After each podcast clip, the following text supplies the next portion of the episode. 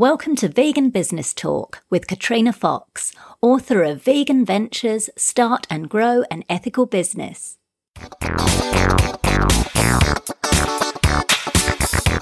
Hello, and welcome to episode 69 of Vegan Business Talk.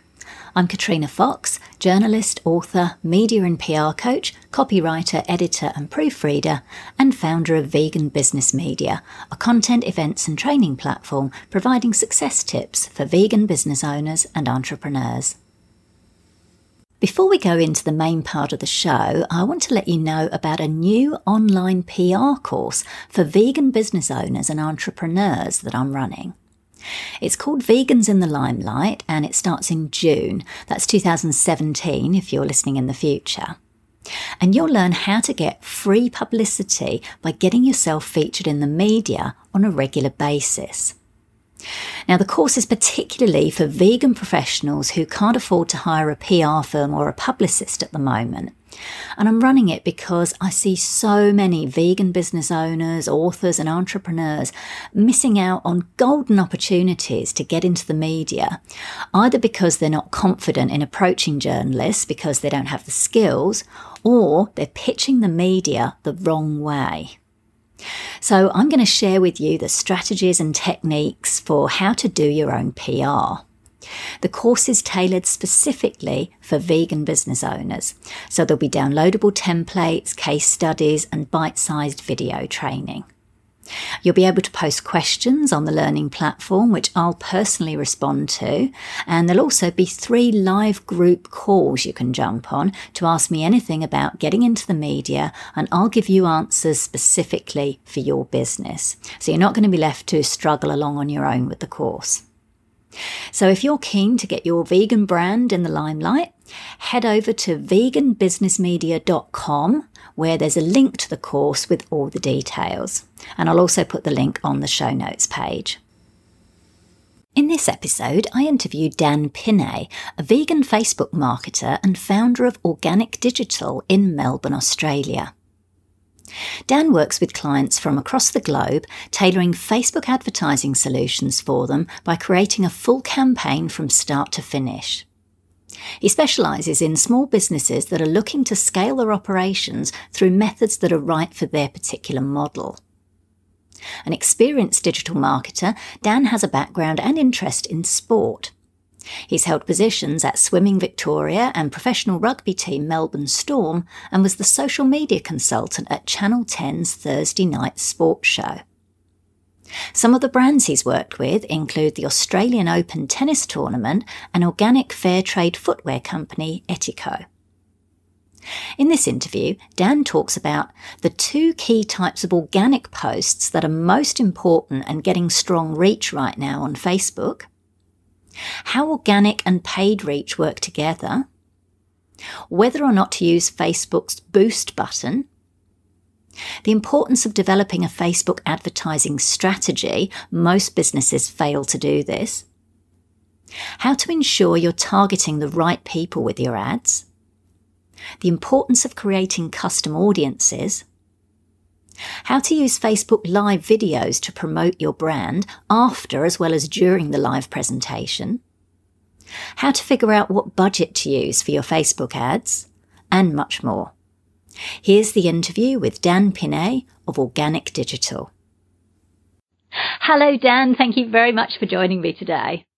Hey Katrina, thanks so much for having me. It's an mm. absolute pleasure. Oh no, I'm I'm really happy to have someone with your expertise on, particularly around Facebook and Facebook advertising, because I know this is something I get asked a lot about, and I know that a lot of vegan business owners and entrepreneurs, you know, get quite stuck on because it, it can be a bit of a complex beast, shall we say? So, but first of all, I want to kick off with just knowing a little bit more about you in terms of your why. So, what are your drivers for running the business that you you're running, and um, tell us a little bit about why you're particularly focusing now as well on helping vegan business owners? Yeah, well, my skill set has sort of evolved over so many years. I mean, I've been in digital marketing for 10 years or so now, and I've actually got a, a background in sport and working for some professional sports teams and managing their digital marketing. And um, that was really laid the basis for how the tactics and how I would also use digital marketing as a you know a way to connect with sports fans and uh, with followers and obviously create business outcomes as well. And being in that sort of atmosphere and uh, doing that day in day out was pretty hectic. So from uh, my sporting background, I, I kind of sought something that was a little bit more of a lifestyle that I wanted to live. Um, and as people obviously grow and they mature and their values change, uh, I got into more of uh, went into the corporate world for a little bit actually, but um, found some clients of my own and created organic digital and haven't really looked back. And now I'm I've moved in to helping vegan businesses because something that I'm passionate about as an individual, um, and there's nothing better than combining uh, what you're knowledgeable about with something that you also love as a person as well. So, really, um, I'm moving into helping more vegan businesses because I just truly believe that, I think they should be in front of as many vegans or potential vegans as possible. So, whatever I can do to help them um, to reach the most relevant people out there is why I do this every day. Fantastic, fantastic. So let's get stuck into it then. Let's start with Facebook. Well, let's start yeah, with sure. a general question about social in general. What would you say then are some of the key or the main challenges that you hear from, from business owners in regards to social media and perhaps especially Facebook? Yeah, look, look, time is always the biggest one. Um, that's the first thing that everyone will say is I don't have time, but it is the most obvious one. But it's really that they just don't see the value in it at the moment and how they can connect what they're doing on social media to their business outcomes. And it's funny how people manage to find time once they realise that it's making a difference on their balance sheet. But um, the time is the biggest one. So getting through that and educating them uh, around the benefits to them as a business um, and how they can link what they're doing to, uh, I guess, their, their business outcomes. And that is a pretty long process because there is a lot of information out there and it's really confusing. And particularly now, they're just bombarded with Facebook advertising, for example, around uh, the information out there and not knowing what what's sure not. They're not sure what is legitimate, what isn't legitimate, um, whether it's right for their business. Um, but the biggest thing and the biggest challenge I first deal with businesses is why they're actually on social media, um, why why they do what they do, and what success looks like to them. And when I ask that question, often a lot of people don't know that final answer. Um, so how they can actually draw a link between what they're doing on social media to how it affects their business is the biggest challenge that um, businesses have, and I guess that's my role in trying to help educate them and how they can see the benefits of it. Mm, that's great. That makes a lot of sense, actually. There are a couple of things that were going through my mind as you were saying that. And one is, yes, the particularly about why you're on social media, not having, you know, enough time um, to do it. Certainly for, I know for service providers that I speak to, mm. you know, they're kind of like, well, I don't think it works for my business. It's all right if you're selling chocolate or shoes, yeah. you know, making a quick sale, but, you know, for my business, it doesn't work. So we'll, we'll dig into that in a little bit, but I, am glad that yeah. you've, you've, raised that. And, and like you say, you know, the importance of, okay, well, you're on social media, but ha- that's great and it can be fun, you know, and we can all get sucked into, I can certainly get sucked into the Facebook vortex, but it, it's important, like you say, to connect it with what, how relevant is it to your business. So in terms of Facebook, it's become very much pay to play uh, mm. for businesses and brands. So does this mean then, Dan, in your view, does that mean that then organic reach is kind of over? Or if not, how can the two work together? Organic and paid. Yeah, so yes, organic reach is dead, but with a little asterisk. Um, so I still think that organic um, posts on Facebook are still relevant for a couple of reasons. Um, one being that people still visit your page organically when they, you think about where the links are to your Facebook page around the web and they appear in Google results and they're linked from other social media profiles and other people share them. So you still need to maintain your relevancy when people go through and actually visit your Facebook page. And if they don't see anything that's in, you know, the last month or six months, then they know that perhaps there's something oh, I'm not sure whether there's something wrong with your business, but um, it's not a great look as a first impression. Look at it that way. Yeah. Um, so you need to maintain your organic social media by posting regularly, but some of the things that you can put on your organic social media, the only really two things that are working at the moment. Um, one is video, and the other is Facebook Live video. Facebook are heavily promoting them in the news feeds, and their the newsfeed algorithm is basically which dictates what people see in their newsfeed. Um, they're heavily promoting video and particularly live video over anything else. So if you're going to do organic social media, you just need to either make sure it's video or live video. Mm. Um, if you want to get decent organic reach, otherwise yes, that you, you're really just not going to be able to um, reach, a, a, a, I guess, a critical mass of your overall likes on your Facebook page. Got it. Got it. Mm. Cool. So, and we're going to dig into Facebook Live and the video in a bit, but let's talk yeah. about Facebook advertising because, like you say, you've pretty much said, you know, it is pay to play. So, first of all, there's different schools of thought. Like you mentioned, there's so much information out there, and it's mm. difficult to know, well, who's the expert, what's right, what's wrong, and, and, what may be relevant to one business, maybe not be relevant to another. Let's get this out of the way about the boost button. You know, because often we post something organically, and then Facebook will say, you know, boost this post, you know, reach more people. what are your thoughts on the boost button versus, say, going into Ads Manager, for example? Should we ever use the boost button or never use it? If so, when? Uh, tell us a little bit about that. yeah, it's a big shiny boost button. It sits there and it's very tempting. And like you say, you get notifications from Facebook to say this post is performing really well. You should yeah. promote it so more people can see it. And it's really tempting to say yes, I would love more people to see my business. So, um, look, the boost button. There's nothing wrong with the boost button, but I just generally don't use it because when I do Facebook advertising, I take a step back and look at the overall Facebook advertising strategy. So when I set up advertisements, um, I would set them up via Facebook ads or I use Power Editor um, to set them up so I can see the whole campaign as a whole and the overarching whole campaign. Now, I would use the boost button if, say, for instance, um, and I promote organic posts within a campaign. Um, and if I'm going to promote that organic post uh, within that campaign, then yeah, I can use the boost button. Um, there's nothing wrong with using it. It's just that when I go to set up campaigns, I usually set up a lot of different ads and a lot of different ad sets.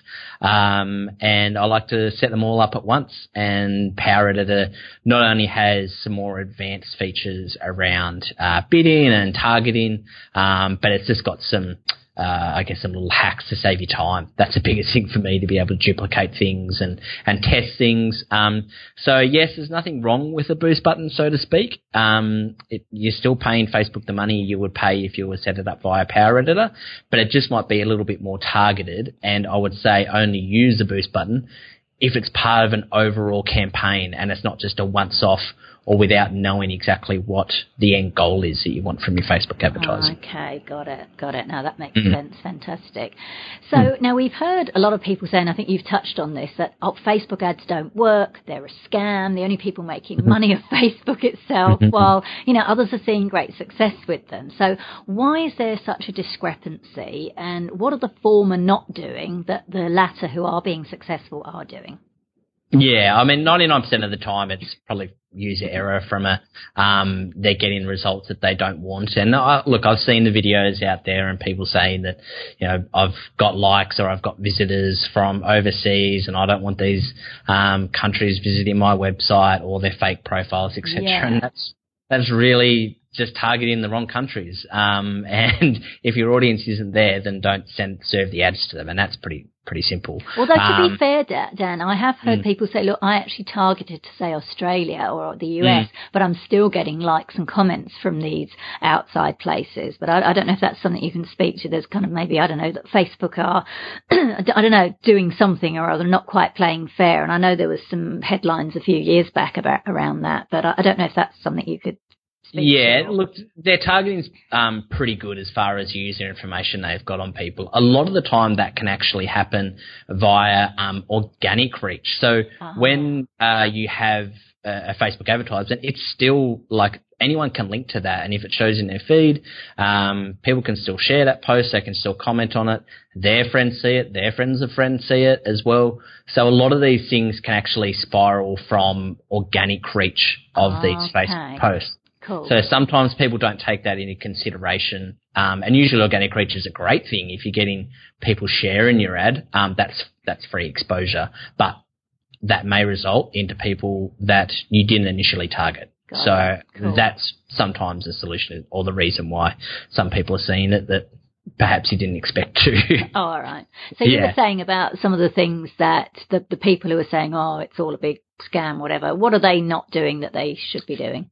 Yeah, the biggest thing the the people need to do before even going into setting up a new campaign is just taking a step back and thinking what is the strategy around Facebook advertising? And you need to treat Facebook differently than any other medium, as you would, you know, any other advertising um, medium that you would have out there, whether it be Google, newspaper, billboards, whatever it is. You need to think about what you're going to put in front of people, how you're going to put in in front of them, um, and what's relevant to them as well. So I usually start from the end goal and then work back from there. And when I work with clients, whatever that end goal, if it's a conversion as a lead, as a purchase, whatever it is, knowing that um, it used to be, you know, the old adage of uh, a, a user had to see a brand at least three times before they would make a purchasing decision. Well, now that's upwards of seven, eight, nine times. Yeah. Even seen as recent as 16, 17 times, depending on what industry you're in, obviously. So you need to think about, all right, well, if the last step is converting and the first step is that they've seen my brand or my logo for the first time, what do I need to put in front of them to move them along that funnel or that journey, call it what you will, to the point of converting? So it's no longer just putting up an offer in front of them and moving them from A to B. It's more like moving them from A to X, Y, or Z um, Right. at the end. So you need to be able to put the advertisement, and that's the beauty of Facebook advertisement is that you can put the ads in front of them at the right time and um, they can be triggered around certain behaviors or um, depending on what they do on or off Facebook and you know that you're the right people are seeing the right offer. So it's just taking that initial step back and thinking, how am I going to move them along and what gaps do I need to plug? Um, with Facebook advertising, it might be a natural progression that sometimes the first step might be that they like your page and then they might click through and read a blog post from there. But then how do I get them onto my email list or how do I get them uh, to watch my Facebook Live video or get them to my YouTube channel or whatever it is. And then how do I move them from that step to potentially into a sales funnel of um, serving them the right product and how can I remarket to them. So there's so many different steps in between. And really it's just people not treating it like Facebook needs to be treated, which is telling your overarching brand story because there are so many advertisements on Facebook at the moment and people are bombarded with them. I mean, just last week or might have been the week before, Facebook announced that they just um, ticked over 5 million advertisers Wow. uh, on Facebook. And they've got those last million advertisers, they've gone to 4 to 5 million advertisers in the last seven months. Really? Wow. So it's getting flooded with It is. advertisers out there, and there's a lot of junk. Um, so, but with that provides a great opportunity for you to stand out by putting something out there that's valuable to the user, and that's all Facebook want to do. They want to create a great user experience for the Facebook user, not necessarily for your business. Um, but if the offer that you're putting out there is relevant to that user and is going to add value to them in their Facebook experience, then Facebook will serve it to them. Um, so you just need to make sure that it's relevant. And there are a lot of different steps in between getting them from point A to point X, Y, Z, like I said. it. Yeah, no, I like that you said that. I think you're right. Often that people say, "Oh, well, it doesn't work," and they've maybe just had one quick go. You know, they've maybe thrown Mm. up an ad and not really known what they're doing, and then gone, "Oh, I've spent all this money and I haven't made any money." So, Yeah. yeah, it's good that you said that. It's all part of Yeah, strategy. and that would happen anywhere else, regardless whether it's Facebook or Google or if you put up a billboard, you could put up saying we've got this amazing sale. But if they've never seen your brand Yeah. before, of course they're not going to convert. So it's more human nature, and that's Facebook is you know the biggest um, emotional intelligence experiment out there with so many different users.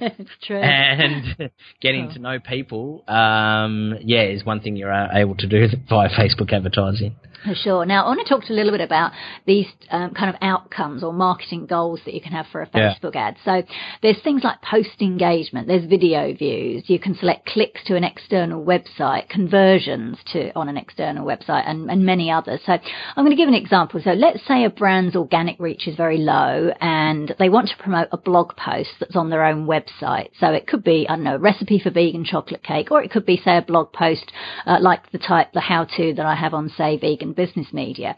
In that yeah. instance, then, Dan, is it better to select post engagement to try to get as many kind of targeted likes and comments within Facebook, or is it better to select clicks to external website to get them to actually go onto your own site and read the content, say it's a blog, and then while they're there, they can also see what else you do. And if you've got an upsell at the end of the bottom of that blog post, then obviously they get exposed to that. So can you just talk a little bit about why you might do either of those and what the difference is between them? Yeah, so the first thing that I always, when I'm choosing the Facebook campaign objective, and that's the first screen that you see when you go and set up a new campaign, is I relate the objective to whatever it is, whatever the final behavior you want them to perform in that campaign.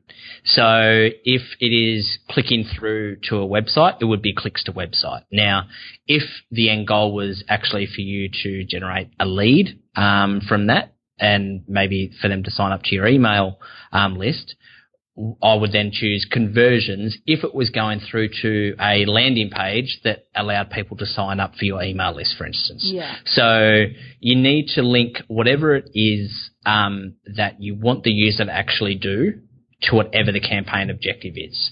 So, so, so, say, for example, so say I've got a blog post and it was, I think it's quite mm-hmm. popular, like 10 things you should never say to a journalist, uh, you know, kind of thing if you want yeah. free publicity for your vegan brand. So obviously I wanted people to read that, but also I wanted them to go onto my site and read it and then they could see that I've, you know, I'm running an online PR course and I had a little upsell at the end of that. So my, my objective, I guess, was, it was almost twofold. It was one to get, yeah, people maps that didn't know me me to read that really helpful blog post and see that I knew what I'm talking about, and then potentially to click through and check out my course. So how does that work when you've almost got like two um, aims, if you like? Yeah. So the one thing about it is Facebook with their algorithm, they will put ads in front of people that are most likely to perform the behavior that is the objective around that campaign. So because they've got so much um, data on their users and the behaviors that they perform. They know who is more likely to watch a video. They know who is more likely to click through to a website. They know who is more likely to purchase or to sign up for something based on their previous browsing habits, um, ads that they've converted from before, uh, websites that they browse on and off Facebook as well.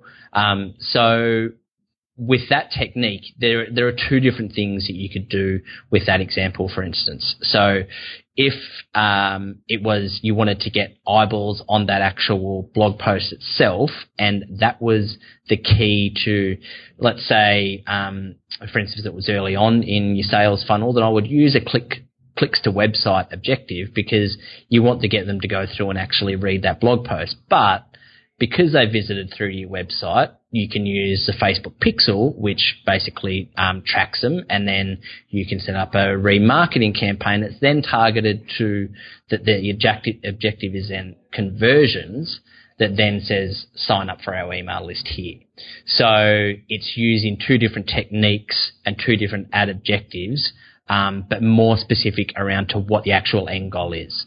Mm. So if you want to drive that traffic, then you need to use clicks to website. And that's probably two thirds of the campaigns that we use because generally we're driving traffic and we want to get them um, through to our website yeah. because on there we have the Facebook pixel installed. Yes. Where we can then retarget to them and we can make that more specific um, depending on what page they hit. So if that blog post, if they're obviously interested in the PR side of things, then you can send them an advertisement about your online PR course that then upsells them or retargets them to get them to convert. And I would use a conversion campaign for that. Got Whereas it. if it was, say, going through to the blog guest post that I did around Facebook advertising, then you might want to send them another advertisement that I don't know if you had a, a Facebook ads call or another Facebook ads piece of content, for instance, on your website, because they gauge that interest by browsing through your website. That's interesting to know because what I wanted to ask then as well is can you switch um, your goal partway through? Because one thing I've heard is that even if you want people to go, go and read, say, the blog post on your website, the more likes and comments a post gets, even if it's like a paid post, like, you know, you've put it up and you're promoting it, the more likes and comments it gets, the more likely it will show organically or the more likely Facebook will show it more often if it's got lots of likes and comments. So I'm wondering, would it be better to go in and initially get a whole load of of good targeted likes and comments and then click, then select clicks to website, or is that not the right thing to do? Yeah, I have. I have used that technique before, and what you can actually do is, um, yeah, you're absolutely right around the social proof with Facebook. Facebook loves seeing that people are reacting to something that is relevant to them, so they are more likely to show it to people if it's relevant to that audience that you've selected. So you can actually use the same single post um, by getting a, a post ID um, in your adverts manager and setting that up, and you can create a campaign that is post engagement and getting some, like you said, likes, comments on the post first, getting that yeah. social proof. And then what you would actually do is you would set up a new campaign. So you wouldn't change a campaign objective. Oh, okay. You would set up a new campaign that said uh, that was a clicks to website um, objective, and then you would bring in that post ID from that first one that's got the social proof, and you would use that in the campaign. Facebook sees that it's got social proof; oh, they know that it's relevant. Right. They then serve that to people, and they know that uh, it's relevant to them, and they'll show it to people that are most likely to click on advertisements and browse to different news stories from around the web. Got it. Yeah. Now that's handy. And so again, this will probably be the same thing then. You know, like so you said you wouldn't you actually set up a new campaign with the different objective. Is that the same for if you were targeting different countries? So say you ran say that blog post to visit for UK visitors only, you mm. would then set up a separate one to show to Australia and a separate one to the US rather than changing the country in the same ad. Yeah, look, it's completely up to you if you want a true, uh, I guess, a split test around the countries. What you can actually do is you can have the one uh, campaign, so the overarching campaign might be the clicks to website objective, and then you could split the countries via each ad set and then have the same, so they're all seeing the same ad. So Australia sees the same ad, UK sees the same ad, same sees the same ad, US sees the same ad, etc. Yeah. And then you've got a true indication on which country performs best. But right.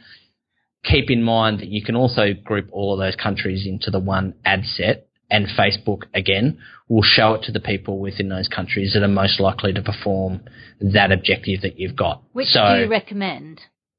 I purely from a budgeting perspective because you have a minimum of five dollars per ad set. Um, so the more ad sets you get, the more you need to spend. So I actually group them together and I let the Facebook algorithm do its thing. If people in the US are more interested in what I have to say, then that's completely fine. I mean, uh, it doesn't matter where the traffic or the visitors or the conversions come from, um, Facebook will be able to find them for me. So I trust that they're showing it to the right people within those countries. And you can also filter your results via location. So if you've got, when you go into your results and uh, an ad set you can actually go to the breakdown and see which countries are performing best as well. So you've got the overarching um, ad set results, and let's say it's 20 cents a click or whatever. You can then uh, filter by location, and it'll show you filtered by country and which country is performing best. And then you can simply edit that ad set and turn off any countries that aren't performing well. Um, or maybe if there's one that's an outstanding one, then you can take that out and create its own ad set as well, just targeting targeting people to that country as Got well, it. and that's, see if Facebook does that as well. Oh, so yeah, thank you. Yeah, oh, no, no problem. Great. So just on that, then, in terms of say targeting people for interests, and uh, this is a quite a specific question, but I know there are a lot of people out there within the health um, uh, field, and particularly, you know, plant-based practitioners. And say, for example, like my partner's a hypnotherapist. So I'm going to use mm. this example because I know she does say to me, "Oh, Facebook advertising doesn't work for me and my profession." So I'm going to deliberately use this. So, say, for example, you've got someone like a hypnotherapist. Now, if you selected as a target demographic people who are interested in hypnotherapy or hypnosis, most people don't put that on their profile because they're not interested in it, no. um, unless they're another health practitioner. So that way, you would be targeting other health practitioners like your competitors. So then it yeah. kind of wouldn't work. Same with even something as broad as health. So, uh, and so certainly, you know, unless they've got a health, you know, uh, issue, for example, and still they may not list, they said they had something wrong with their thyroid, but they're not necessarily, again, going to list that as an interest. No. so, and even something as broad as chocolate, like we all, you know, most of us like chocolate, or we know we might like fashionable shoes. So, how can service providers, when they're running Facebook ads, how can they make sure that they're targeting the right people with their ads?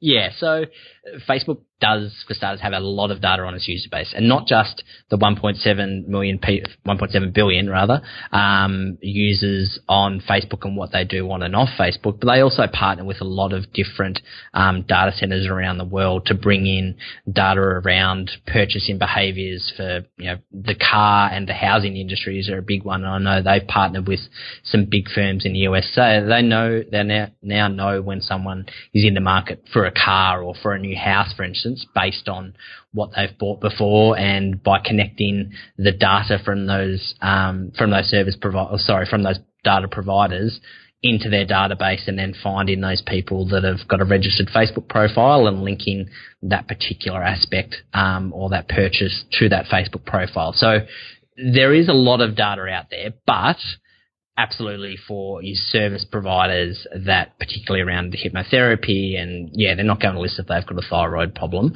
But before you even get into an interest or behavior based side of things, you need to look at whether you can get that audience elsewhere beforehand. So, um, looking at things like if you don't have a, if you don't have a Facebook pixel installed on your website at the moment, then um, pause this episode and get out there and install one on your website now because basically it tracks the browsers what um, that hit your website and uh, whether they hit particular pages. It also helps you track all of your conversions. Um, but that's the ideal um, for all Facebook advertising, what we try to do is to move away from the interests and behaviours and bring them into things like custom audiences. So we know that um, the people that have browsed the websites before, we can upload uh, email lists or purchases lists, etc. And we can bring all of these different data sets and information that we've got around our user base from elsewhere that we've had um, there before from you know our email subscriber list, etc., and bring them into Facebook. And then when we upload them, we can do things like lookalike audiences, where basically Facebook will have a look at that um, that audience that you've uploaded or the uh, the information around your website browsers, and then it'll pull out common traits of each of them, and you can then create a lookalike audience, which is basically you target it per country, and you know, use Australia for instance. It'll say find a lookalike of my website browsers, and it'll have a look at who's hit my website before. It'll look at all of their personal traits, and then it'll go find Facebook users that are very similar to them, right. and it'll try to bring them So, so, so it's almost like you're saying then Facebook advertising may not work necessarily for a brand new brand that hasn't got any of that, so hasn't even got any existing customers or an email list. Would that be right? Uh, no, because there is another way around it, which um, before, if you, if you don't have any existing data, um, you want to put something out there, really just starting at a broader audience.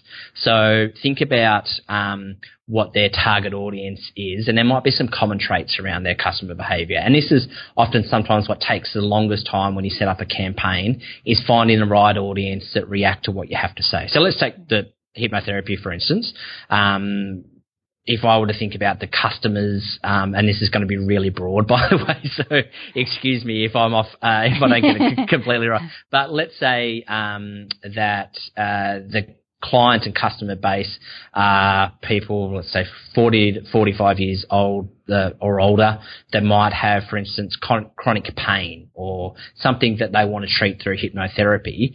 And what I can then do is I can set up a really broad um, audience, for instance, that have just got some basic demographics. So they might be 45 plus, um, if there's any particular gender, I can um, do that as well. And I might need to be in within a certain certain radius of that clinic to be able to come in and visit. Right. And then what I would actually put in front of them is uh, something that Facebook's introduced in the last 12 to 18 months, which is video remarketing. So using a video is, I guess, your hero um, piece of content, what you can actually do is you can retarget people based on how long they watch that video. So if I was to put, uh, if I was to speak to that broader audience, it might be just a really broad topic, and it, it wouldn't be an advertisement that says this is what hypnotherapy is. It might be just a advertisement that talks to people around aches and pains, and do you have a chronic illness or um, chronic that you would like to be treated by hypnotherapy? And it might be just talking about it as a broad topic, and then maybe there is, you know, uh, an offer at the end. It might be you know, like a a checklist or a download around, you know, find out how to better, better diagnose what your issue is or what the best treatment might be. And if they go through and they convert, great, you've got their details, you can then market to them via email. Perfect. If they don't convert though, but they've watched, for instance, if you've got a minute to two minute video, um, the person that watches, let's say, use 50% as the threshold, that watches at least 30 seconds of a, of a minute long video, is clearly more interested in what you have to say than someone that browses through and only and scrolls past and only watches 30 seconds. So using the video as a hero at the top can then generate an audience that have actually watched that video, and then again using Facebook's lookalike feature, you can send this advertisement to a lookalike of people that have watched at least 50% of the length of the video.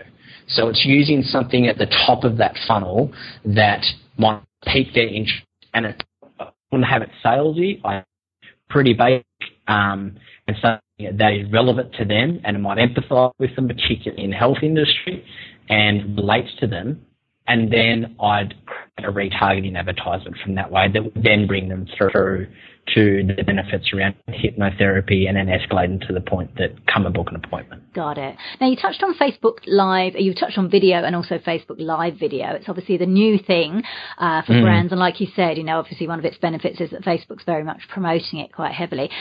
In terms of then, and you may have touched on this with the hypnotherapy example, in terms of uh, vegan business owners using something like Facebook Live to to their advantage, because like you say, you don't really want to be making like a huge salesy video with Facebook Live. So, can you give an example of say something, say say something like myself, for example, the type of thing that I could do as a Facebook Live video uh, that's also going to be of benefit to to myself, whether it's getting students on my online PR course or whether it's getting people over to my site and getting them opted in. Is it a case of me giving like um, some tips on something, like here's five tips to uh, if you're doing media interviews, yeah. for example? So it'll be practical stuff like that, and people don't see that as kind of too salesy as long as you're giving decent content. Yeah, exactly. That's you hit the nail on the head right at the end there, Katrina. Is as long as you're uh, helping people uh, leave that video differently than when they first arrived, that's all your content should um, to look to achieve. So if it's, uh, for your instance, by doing education and informational sessions, if that if that's teaching them, then the Facebook Live has done its goal, and that's really the I guess the basis of any Facebook Live video when you're thinking about a topic is how can I um, how can I change people after they've watched this video? Now that change doesn't necessarily need to be a huge change. It might simply be I've entertained them, or they've uh, they've built a bit more trust with my brand, or I've shown the behind the scenes of my business, and they've got a closer affinity um, with my with my business. And next time that they see my logo, they're probably more likely to pay attention. So Facebook Live, and that's the beauty of it, is that it is pretty raw. Uh, it builds a lot of trust and it's a great way to connect with people, not only from a tactical point of view in that like we said earlier, it's appearing higher in news feeds, etc. Um, but it is really driving your message and your branding, um, and it's honest, and that's what people love uh, seeing, particularly in digital marketing um, and and from social media. I mean, you look at anything now, if it's not live and people, it's sort of a I don't know, sure it's a natural um, characteristic of human beings that it's this kind of a, a voyeuristic um, and wanting to see what the unknown and the unpredictable is. I mean, going back to my sporting days, uh, if someone uh, was watching a game that was on a two-hour delay, they would hate that.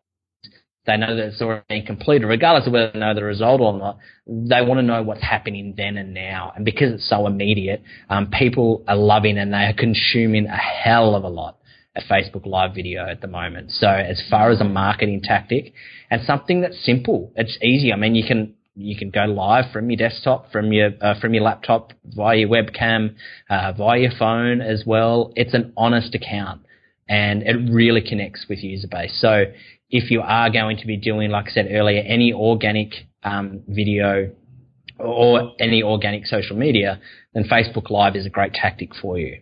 But um, then we talked about how organic reach might be quite low. So even if you're doing, say, a, a, Facebook Live, like people have got to be kind of then, and they can watch it afterwards, of course. But if they're not there and live, uh, do you know what I mean? There's no guarantee you're going to necessarily get a big audience to begin with, particularly if you're doing it as your page, like as your brand. Yeah. So would you then combine it somehow with paying for views, and then what would you do? Would you select, say, video views as the desired outcome? Yeah, if I wanted to go and promote it, yeah, I would definitely. Um, you have to use the video views objective for Facebook Live um, because it's just a, a, raw video. So any other objectives such as conversions or if they're clicking oh they're leaving Facebook needs to be in a, a link format. You can use a video, but it needs to be in the format of a link advertisement. But because the Facebook Live is already an organic post, you can't use that for clicks through the website. So um, you would use the video views objective. Um, and look, to be honest, when you first go Facebook live on Facebook, uh, you might get one, two, maybe three viewers. Um, and uh, it, look, the first time you ever go Facebook Live is quite demoralising. um, but you need to keep in mind that over 90% of your views will come after the fact. And even if it isn't, if people don't tune in live then and there, because uh, they know that it's um, it's raw and it's unedited, they're still more likely to actually watch that video. Right. And out of any post that they're set, that Facebook are driving to people on their news feeds, Facebook Live videos are it. So yeah, you can also use it as a different marketing tactic as well. I mean, I use it for uh, all of my content marketing on my own blog. I use the first thing I do is go live on Facebook and I talk about a particular topic, um, and then it drives all of the rest of the content that I do on the blog and across social media. So I'll get that live video, for instance, and I would get it transcribed, and then I would edit that into uh, a blog post that makes sense when I'm not waffling on Facebook Live, obviously.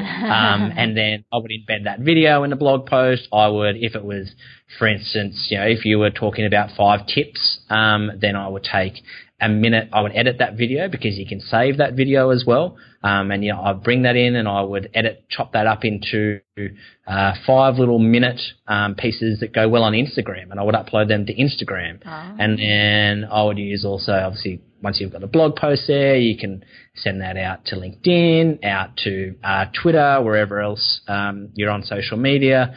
You can then create images and quotes, um, quote images for Instagram from the Facebook Live.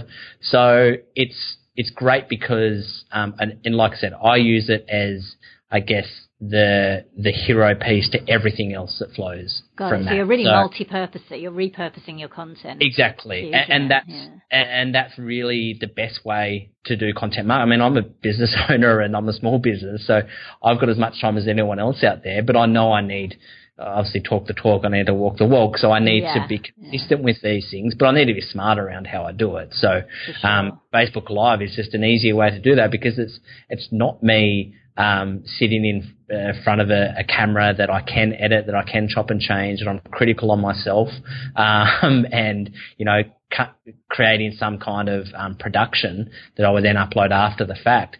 It's pretty raw it and is, is yeah. what it is, yeah. Um, and but people connect with it and so they Dan, enjoy it. Would you put at the end of a video like that? Would you like or can you do that, or would you just say verbally, like, so you're being recorded, and hey, if you want to find out more, go to you know organicdigital.com.au or go to veganbusinessmedia. Like, would you say like your website, given that you, like you say, you can't, it, it is live, so you can't really flash yeah. text up. Would you say something like, is it all right to say something like that at the end? Yeah, so you can, yeah, absolutely. You can do do a couple of different things. Firstly, use the uh, the description or the caption of your Facebook Live to your benefit. So create something that's like writing a headline for something, write something that will grab people's um, attention and that will want them to hit play or to stop scrolling on their phone and watch. Um, so use that area, and then also you can refer to any links discussed um, throughout the Facebook Live. You can put them into the comments oh, um, okay. of the video as well, and you can do things like pin comments. So if I know I'm going to talk about um, you know a particular tools or websites, um, I would I would have that pre-prepared, and I would also always pre-prepared before Facebook Live as well, just having some talking points so I can stay on track and that I don't ramble too much, which your listeners probably tell already I'm very good at. Um, but they, I, it would keep me on track to then I can basically just copy and paste a comment either during if I want to multitask, which I'm not very good at, um, but I can copy and paste that into the comments at the end of the video, and people can then find out more information by simply going through to the comments. Or if you are looking at doing more and more Facebook Live and you want to get better at it, um, there are some third party tools out there that you can actually use that are more of a production standard. Um, and they vary in pricing. Some of them I use one, I think it's $20 a month. Um, there's some free ones out there that do allow you to put, you know, lower thirds on the bottom of screens that flash up with, um, you know, URLs for people to take action. Um, they can't actually click on the, on the video itself to be taken anywhere, but if you want a verb visual cue, you can use those programs to be able to bring in words and images and other video, etc. as well. So it's more of a polished type production. Oh, okay. Um, Got it. But you know, obviously the business and and or not. Um, but if you want to, you know, go all in on Facebook Live, then certainly investigate some of those third-party tools because there are a lot of them out there. Um, and you would have seen a lot of uh, when you know any uh, news brand or uh, media publisher goes live on Facebook, they would be plugging into a third party tool that basically connects to their camera so it's and then streams directly to Facebook that way. Got it. So. so you've touched on that in terms of should you stream as your brand, like your Facebook page, or your personal profile?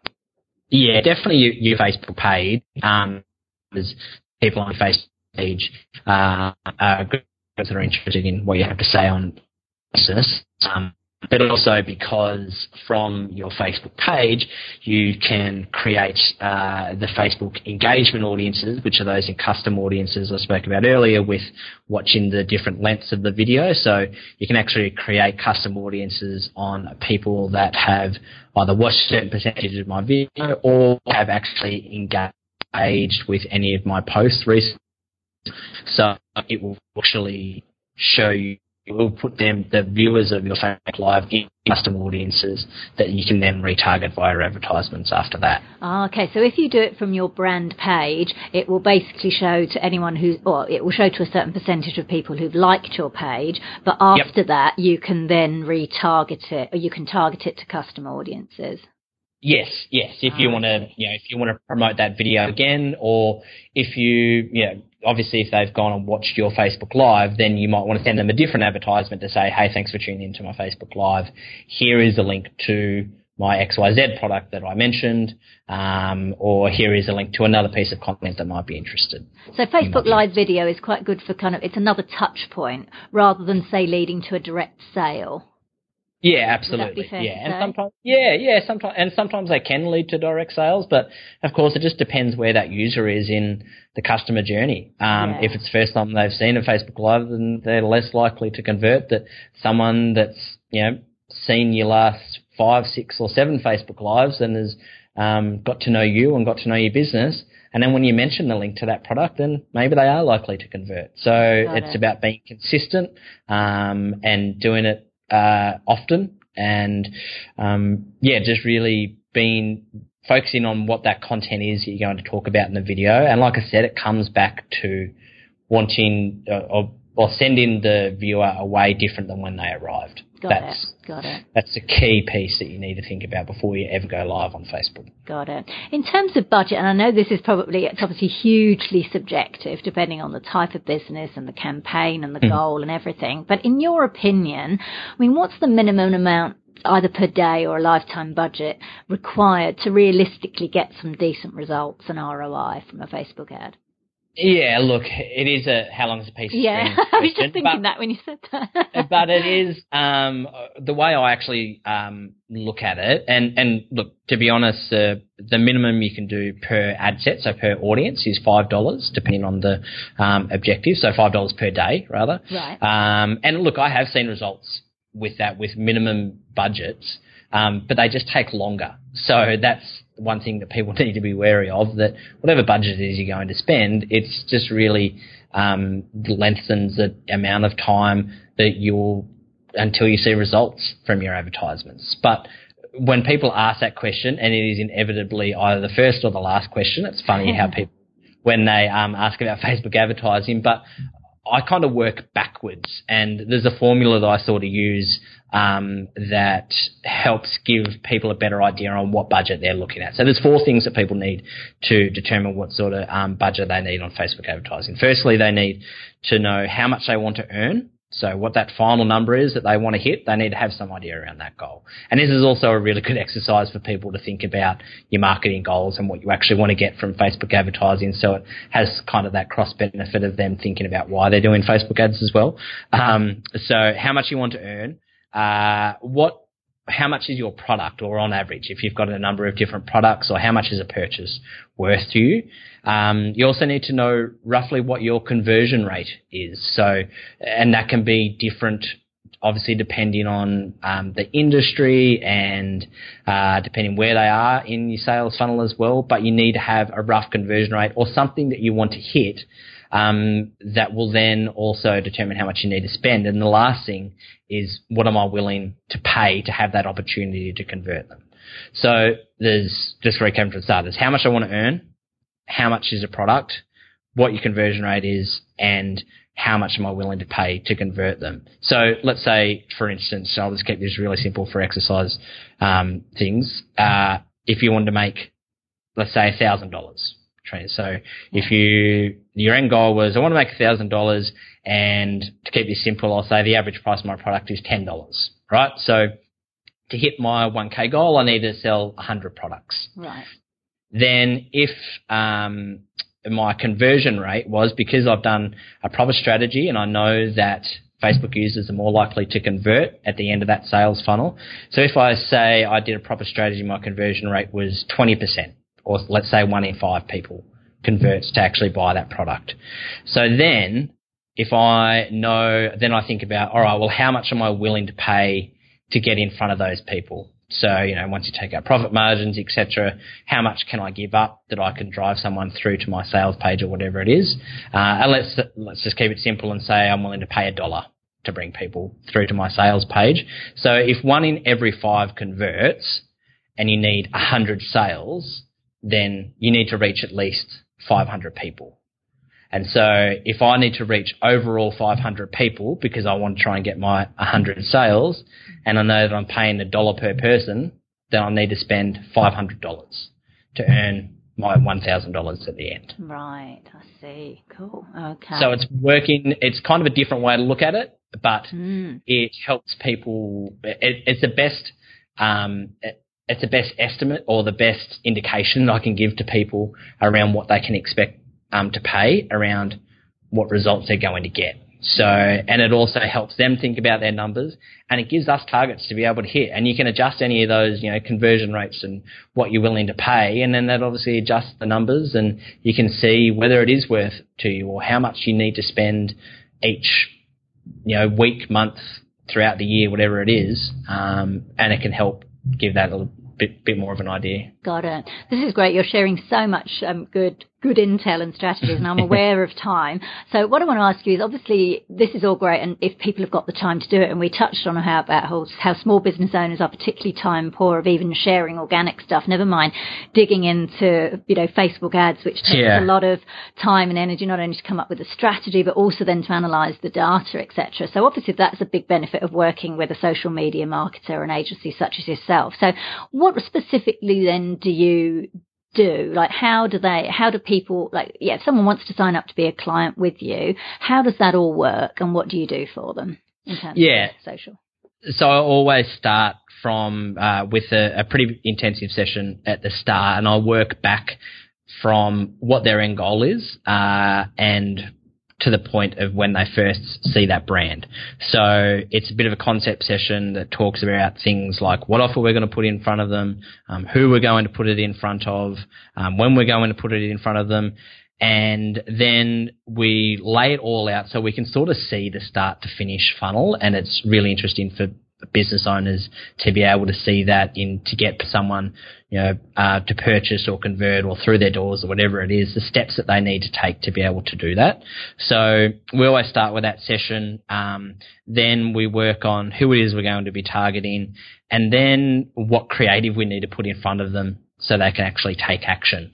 Uh, and that's as I said earlier, it's sometimes the last thing that people think about, but it's actually probably the most important part because it's what they're seeing. Uh, and if if it's not relevant to them or it's not engaging or intriguing enough to them, um, and you need to obviously have a, a, really good offer as well, then they're simply not going to convert. So the creative and the offer are really critical to this. And the biggest benefit that um, most people see from working with someone like myself is that you know I get deep into the numbers and the analytics and think about the funnel and the, you know, driving someone from one step to the next. And I can get deep in that, but what they can actually focus on is what the offer is and what creative they need to create um, that is relevant to their customer base. And it, it's really beneficial to them, I feel, because they're not thinking of uh, someone as a sales funnel or as a number where they're driving them from one step to the other. And I will be completely honest, I've been guilty of this myself with some of my own marketing. I,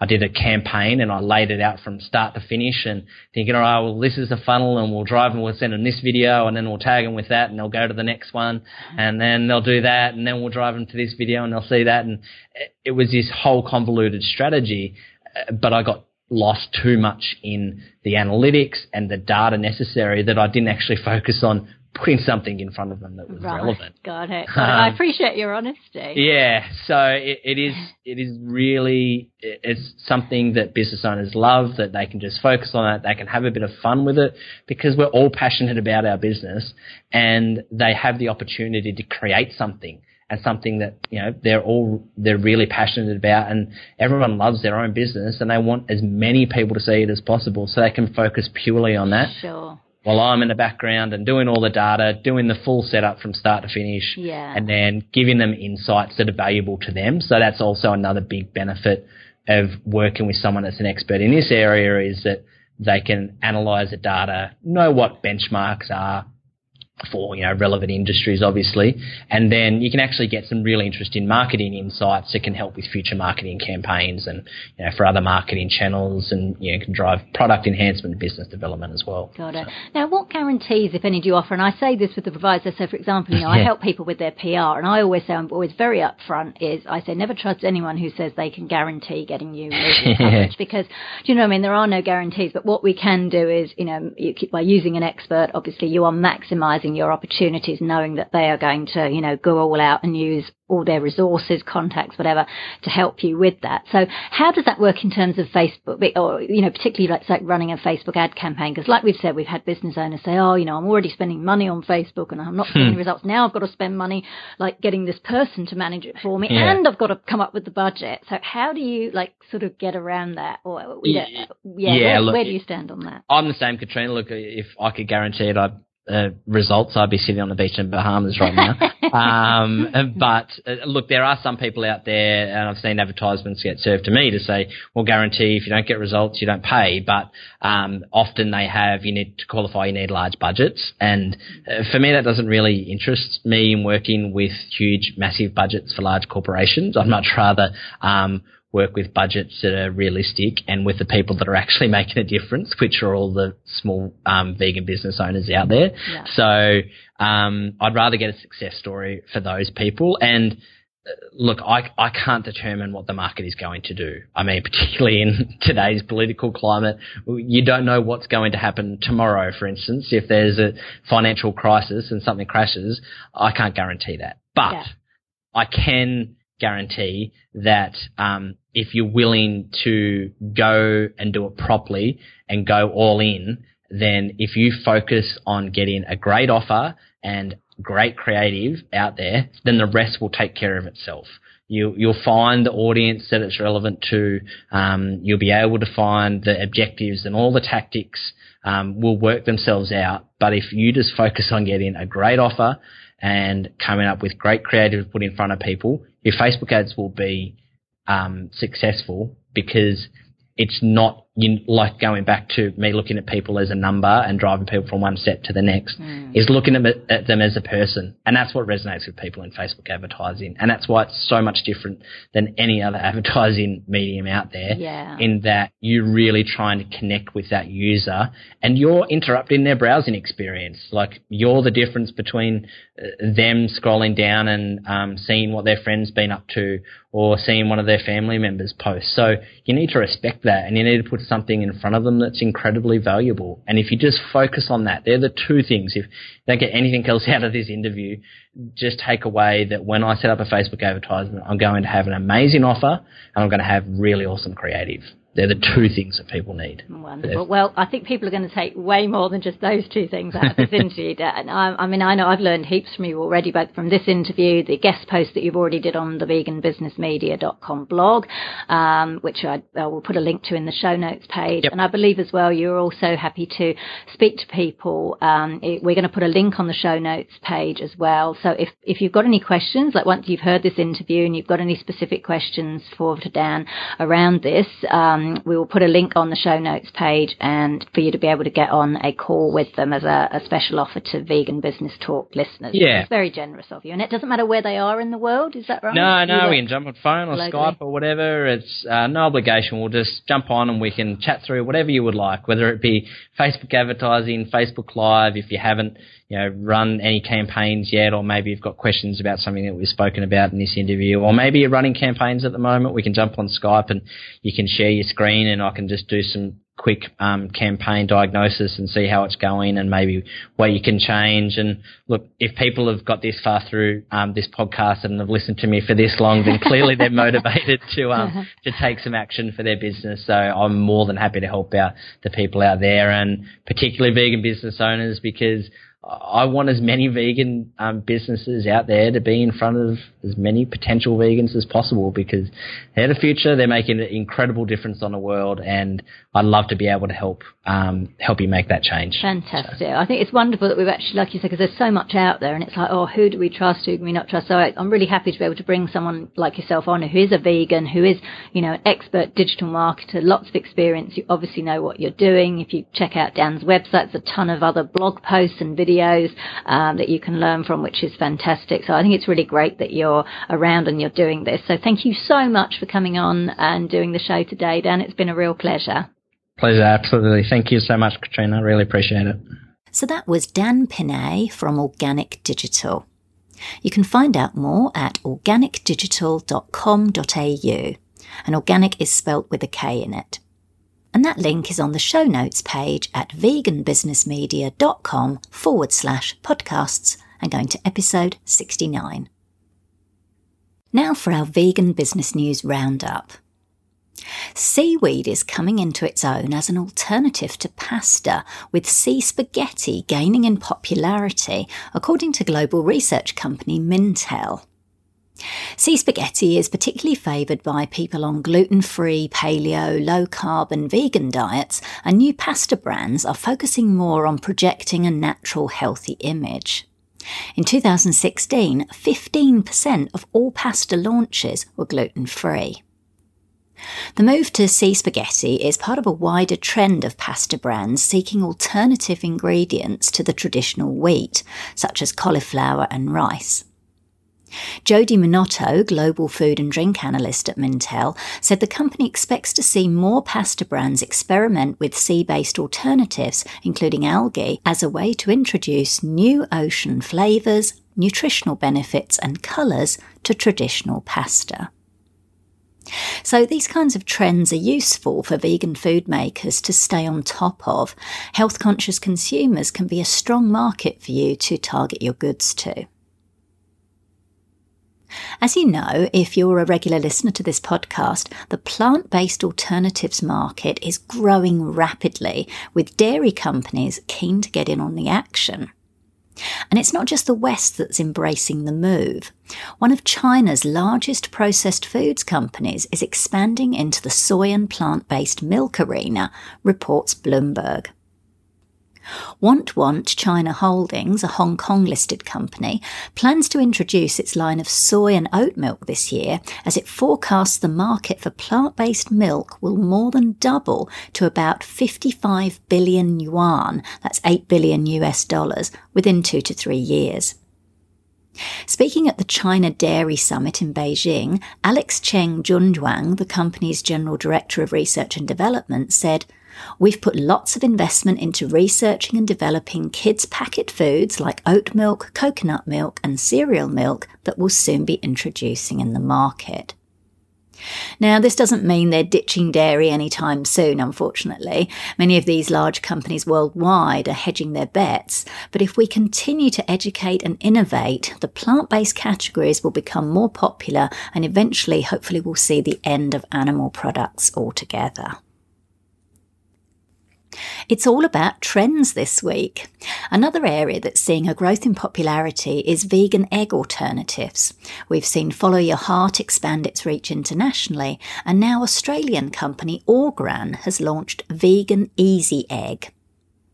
The product, which comes in 250 gram packs, is made up of ingredients including chickpea flour, vegetable protein, garlic powder, and turmeric, and the company claims they contain the equivalent of 15 eggs.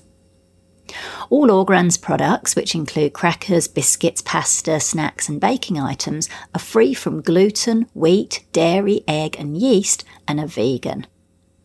Made in a dedicated allergen free facility, they're available in independent supermarkets and health stores in more than 55 countries. So, again, we're continuing to see innovative products being developed for health conscious customers, food allergy sufferers, and of course, vegans.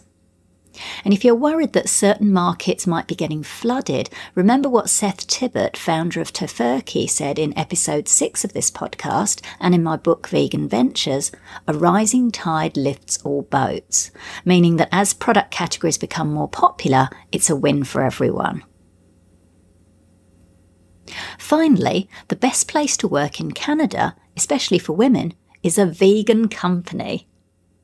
Protein supplement firm Vega was recently named as Canada's best employer in the medium organisation category by the Canadian arm of international workplace consulting and research firm Great Place to Work, the company behind Fortune's annual Top 100 Best Companies list, reports Veg News.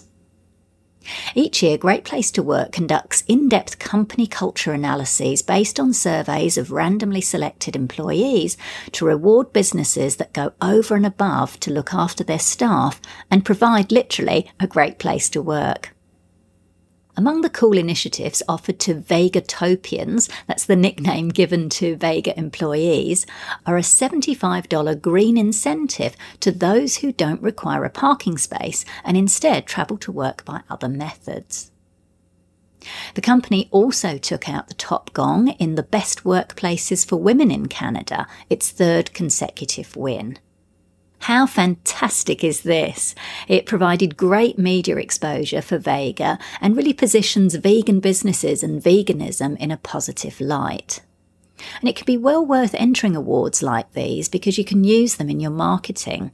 And even if you don't take out the top gong, you can still maximise being a finalist or in the top 50, for example. So have a think about what awards or certifications are available to your brand. So that's it for this episode of Vegan Business Talk. Thank you so much for tuning in. If you enjoyed the show, I'd really appreciate it if you gave it a review and rating on iTunes or any other platform you're listening on. Finally, I encourage you to head over to veganbusinessmedia.com where you can find more resources, including details of my media and PR consultations, copywriting, editing, and proofreading services to help you grow your vegan business.